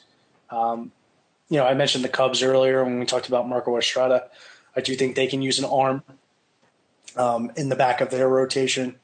Tyler Chatwood has disappointed, and although Mike Montgomery has been good, I still think that they like him better in the bullpen and feel more comfortable with him in the bullpen. And there's questions about Darvish. We have voiced our concerns about Lester. So I think that could be a landing spot as well. Okay, Dylan Bundy, who was put on the DL with an ankle injury. We're obviously not terribly concerned about that. He's under team control through 2021, so he's no lock to be moved. Do you think he gets moved? And what do you think of Bundy? So Bundy flashed brilliance to open up this year. I mean, he was awesome. But then he bundied himself back to a 3.81 ERA and giving up. Well, he had that start where he didn't get an out, right? Didn't he like give up seven earned or something like that? Yeah, and I think we need to start using that, being bundied, because that's what he did to himself. Yep. I mean, I think it all comes down to whether or not he has a feel for his pitches on any given night. Like, I think you don't know until, you know, you see that first batter and you're like, oh, no. Or you're like, oh, yeah. So Bundy's had 15 starts this year, 3 where he's given up 7 or more runs, 4 where he's given up no runs, and 8 where he's given up between 1 and 4. So he's usually pretty solid, but he can be lights out or downright awful. The good news is he's still sticking with the slider, so the Ks are going to stick around. And just the results are going to be up and down until he can evolve as a pitcher and get better feel for his pitches. Ultimately, to answer your question on whether or not I think he's moved, I don't think he goes anywhere. I'd be surprised if teams trusted him as anything other than a project right now. And unless someone really thinks that they can get his consistency under control, I think he stays put. With so much team control, too. Yeah, the control is really the interesting factor. Well, let me ask you this. So if you were running Baltimore, would you do it? Yes, because their outlook is so bleak that they need to move any assets they can and just tank.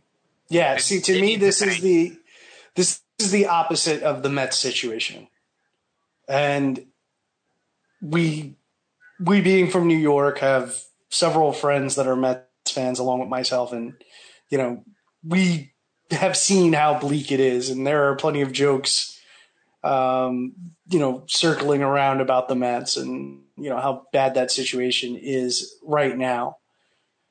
But their window of contention is still pretty wide open because they've got a lot of young under control assets aside from the pitchers, you know, being DeGrom and Syndergaard. You know, we've seen Nimmo come up. We've seen Conforto. Cespedes is still under contract for a couple of years. Hasn't been healthy this year, but, you know, he's in the fold. Rosario, Peter Alonso was tearing up AA and now is at AAA. There are pieces there for the Mets.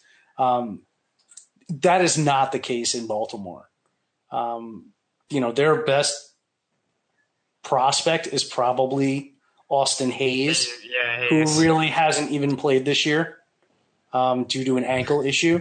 It's so bad there. So to me, I agree with you. I think that they need to explore dealing these guys as well as Machado. And by these guys, I mean Gausman, because we're going to talk about him. And we'll just talk about him next. But as far as your analysis on Bundy, I mean, you're spot on. It's all about the slider. I mean, if he can command it, he's going to be good. If he can't command it, he's a bad fastball guy and he's going to get blown up. Yep. I do think that he's going to be attractive to someone at the deadline. You know, I do think that he could be the guy that Milwaukee tries to go and get, and, you know, bets that their pitching coaches can, you know, figure something out for him to push him over the top. And I do think that there's a possibility. I certainly think there's a possibility that he could get, you know, to another level with a different pitching staff. I mean, we've seen it before. All it took was, I mean, Jake Arrieta was absolutely terrible, went to Chicago and became one of the best pitchers in baseball. You know, I don't put that past Baltimore, that there's something that they're doing that's holding him back. So, yeah, I think Milwaukee's a good landing spot. It's not the best because the ballpark is bad and he's got homer problems. But I think that they're the team that's most likely to go and get him. To be fair to the Orioles, right, if they move Machado and Britton and get, you know, 2 to 4 top organizational prospects, well, then all of a sudden, you know, 2021, they could be, you know, kind of piecing together a team, and Bundy could be a part of that. So yeah, but that's the end of their that's the end of their window with Bundy. That's true. I could see it going either way, but my gut says that he stays put. Yeah, I think that he's going to stay put, but I would personally move him. Yeah, I think so. Let's skip over Tyson Ross for now. And let's go right to Kevin Gausman, and we'll come back to Ross. So I mean, you know, same sets of questions as with all the other guys. What are you seeing from Gausman, and do you think that he's, you know, do you think it's the same case as Bundy? Is he more likely to get moved than Bundy? I believe the team control is about the same. Yeah, he's continuing to get worse at giving up home runs, despite the home run ball being down a bit this year compared to the last two. I think Gausman is just he needs a change of scenery, probably even worse than Bundy does, to turn his career around. Man. Yeah, I mean, you'll put him in new Chase Field, humidor Chase Field. I don't actually know where. Would I like be that best one. I don't know where the best landing spot would be. But man, Gausman, he could very well be just like the other Orioles pitchers. And as soon as he gets out of the abomination that is the Baltimore Orioles pitching development, he figures it out. Again, I think it's the same sort of thing. I think since, you know, 2021 is so far away in baseball years, and you know, he's a guy that they can throw out there every 5 days, and they're not really trying to compete right now. So I think he stays put too. Yeah, I agree much with Bundy. You know, I think he stays put. I'm a little bit higher on Bundy than I am with Gausman. I'm a lot higher on Bundy than I am on Gausman. Okay. All right. So I'm glad we're on the same page, but the story is similar. I mean, you know, if Gausman can throw his splitter and get guys to swing at it, he's in good shape. If he can't command it, he's a bad fastball guy, and he gets crushed. So, you know, Gausman rises and falls with his best secondary pitch. On the plus side from Bundy, the grounders are a bit more prevalent for Gausman. So the ballpark is a little less important, but I also think the ceiling is a little lower. You know, I think Bundy could be sort of like a borderline number two type starter with like a 3.25 ERA, you know, in the best case. Yeah, if he puts it together, he can put it together. Yeah, and I mean, the whip is going to be good because he's a fly ball guy. So I think Bundy's upside is a little higher. I think Gausman is probably closer to like a J.A. Happ level. You know, like a 3.5, 3.75 guy in the best case. But again, you know, like I could see Gausman being the guy that Milwaukee wants. And, you know, maybe he's an even better fit in Milwaukee because of the ground balls and the lower fly ball percentage. So the homers might be a little bit less of an issue. But, yeah, I think they end up staying put with these guys, but it does not mean that I think they should keep them. And if I were them, I would be trying to move both of them because I don't see them being a competitive team, like really, really competitive until 2021. Because you got to remember, I mean, they're in a bear of a division. I mean, the Yankees aren't going anywhere.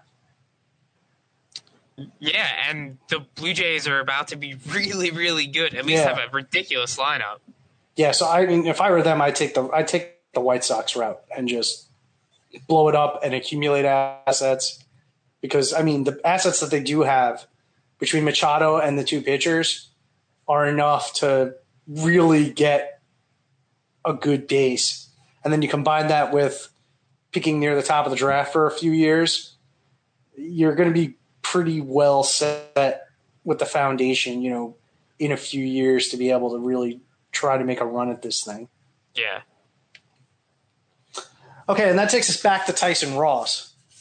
So, you know, I talked about Ross briefly and what I'm seeing. What are you seeing from Ross? Do you think he can succeed outside of San Diego? And do you think he can keep his Renaissance season going in the second half? And where do you see him maybe ending up if he gets traded, which is likely? Yeah, so you mentioned something, and that was that, you know, he's throwing the slider more and kind of ditching the fastball a bit. And I think that's that's Tyson Ross, right? The slider has always been banana sandwich. And like you said, he's thrown it more than ever. And the fastball is sometimes even being classified as a cutter, or the slider is sometimes being classified as a cutter.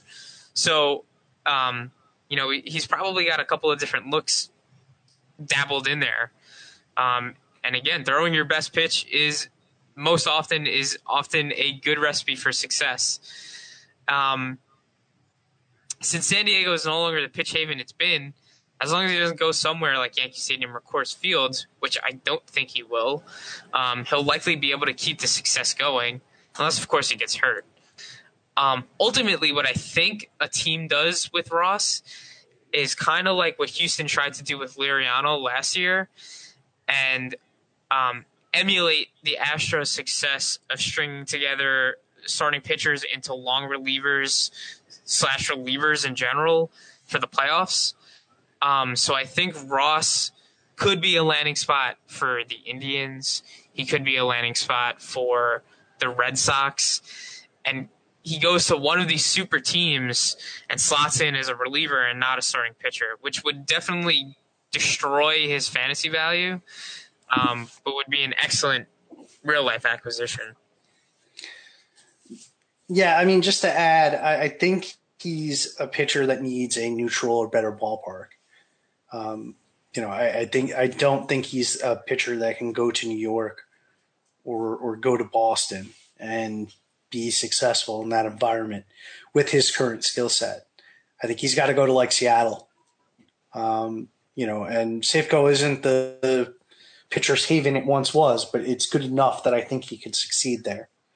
And that's actually a pretty good fit, to be honest. It's just going to be whether or not Seattle wants to expend the assets to, you know, get Tyson Ross for 2 months. You know, and I view him more as like a high threes guy the rest of the way, because I do think there's some regression coming.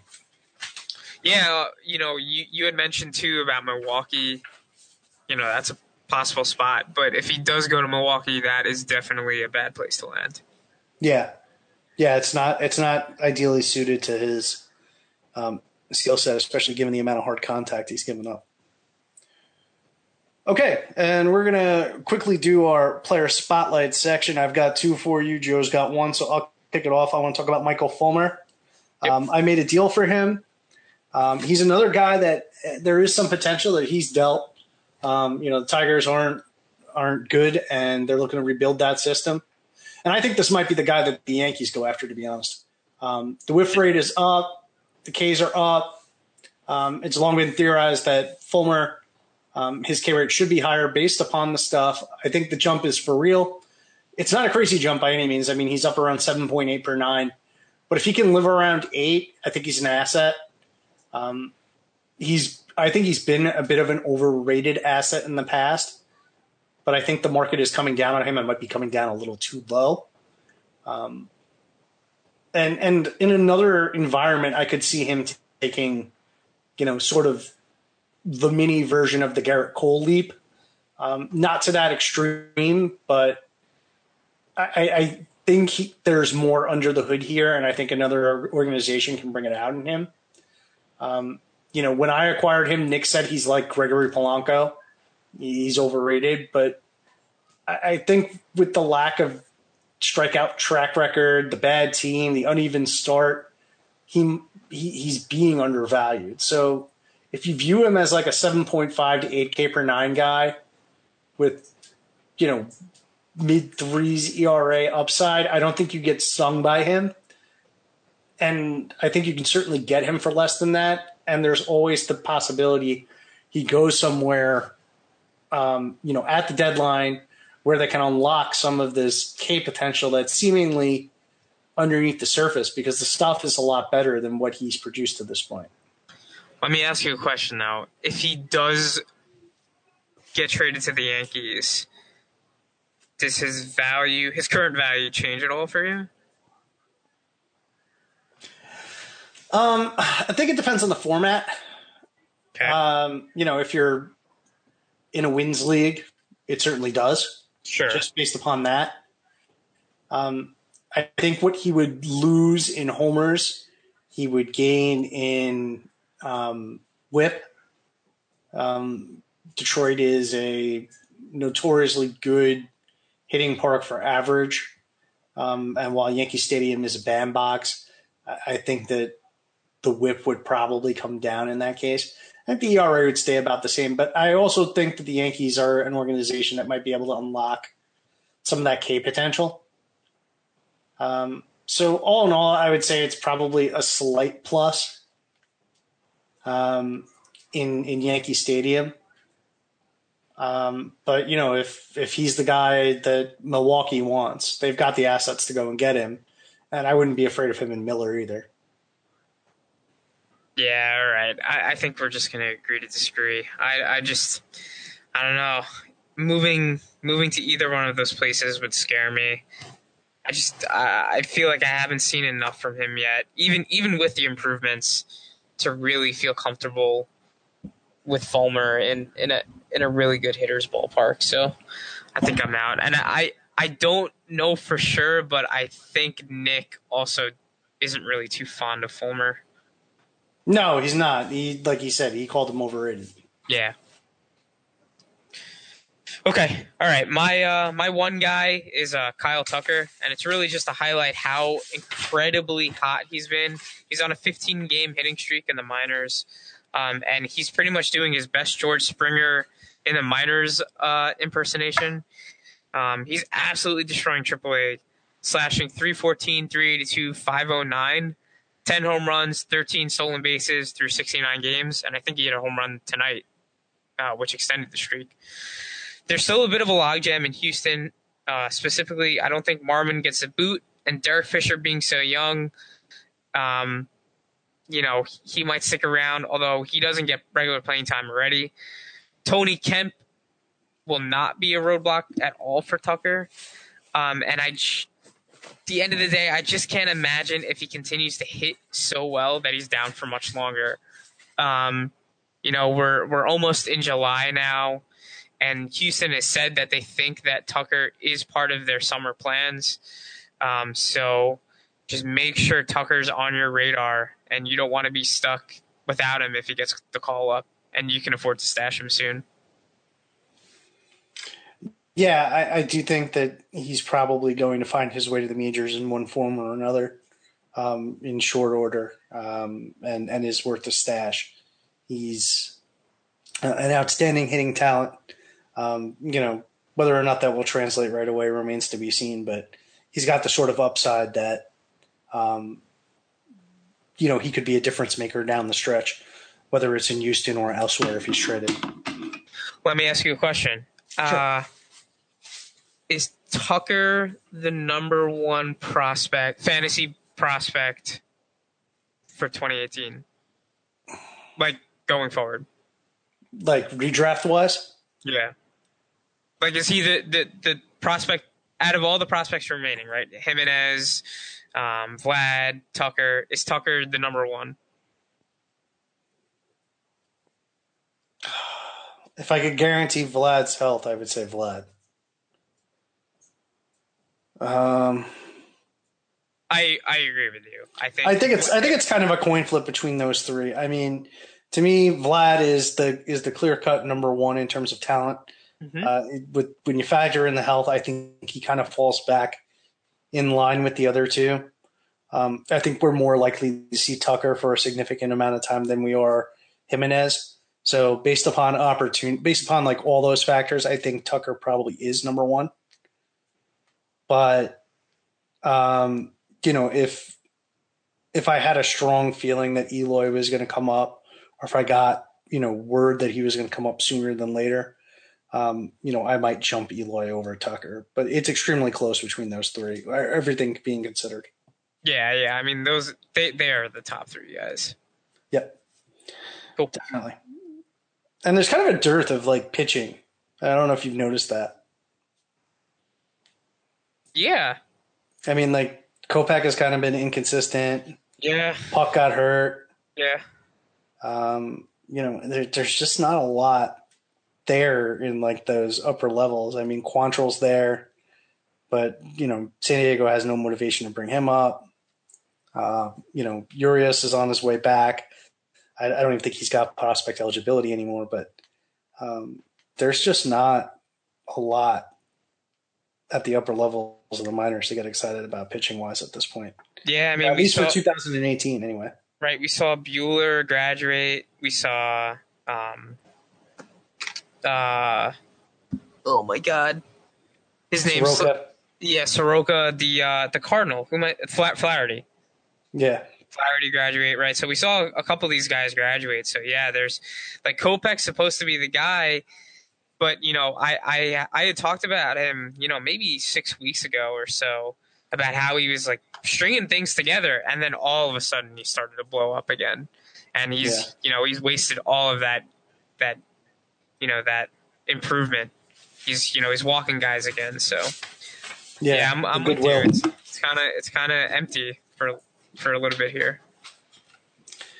Okay. And my second guy, and the guy we'll wrap the podcast up with, is Jesse Winker. Before the year began in our Bold Predictions podcast, I predicted that Brandon Nimmo and Jesse Winker would out-earn Ronald Acuna. It was a bold prediction meant to highlight both Brandon Nimmo and Jesse Winker. The reasons why I liked Nimmo and Winker was that they both show a very good combination of plate patience, and they had hints of a swing change that appeared to be occurring during spring training. Nimmo has obviously been a total home run for those that bought in. He's currently pacing as a top 25 outfielder, which is beyond even my wildest expectations. Winker has been kind of a mixed bag. Playing time has been a bit inconsistent, a situation that I think will probably resolve itself in the second half when Hamilton and possibly others, maybe Adam Duvall, are shipped out. I believe he was one of the last consistent regulars, putting aside the call-ups, to actually hit a home run. But he now has 5 on the season, so the power has surged a little bit, with 4 in June. The plate discipline is absolutely elite. He's got a 14.8% walk rate and a 14.1% K rate. So he's walking more than he's striking out. That's at a 14% clip. That is crazy. Yeah. It's his second stint in the majors, but still, that's ridiculous. Yeah, Alex Bregman is doing that for the first time in his career. Yeah, and this is 390 plate appearances in total for over the course of like the two seasons. So it is bananas. The batting average is sitting at just 257, but the BABIP is low compared to where it was in the minors when he consistently ran over 300 in terms of BABIPs, with an average batting average usually right around 300. Even with the disappointing average, with the 14% walk rate, the OBP is at 373. So if the average rebounds, you're looking at a 400 OBP guy. The ground ball to fly ball sits at 1.18 with a 23.3% line drive rate.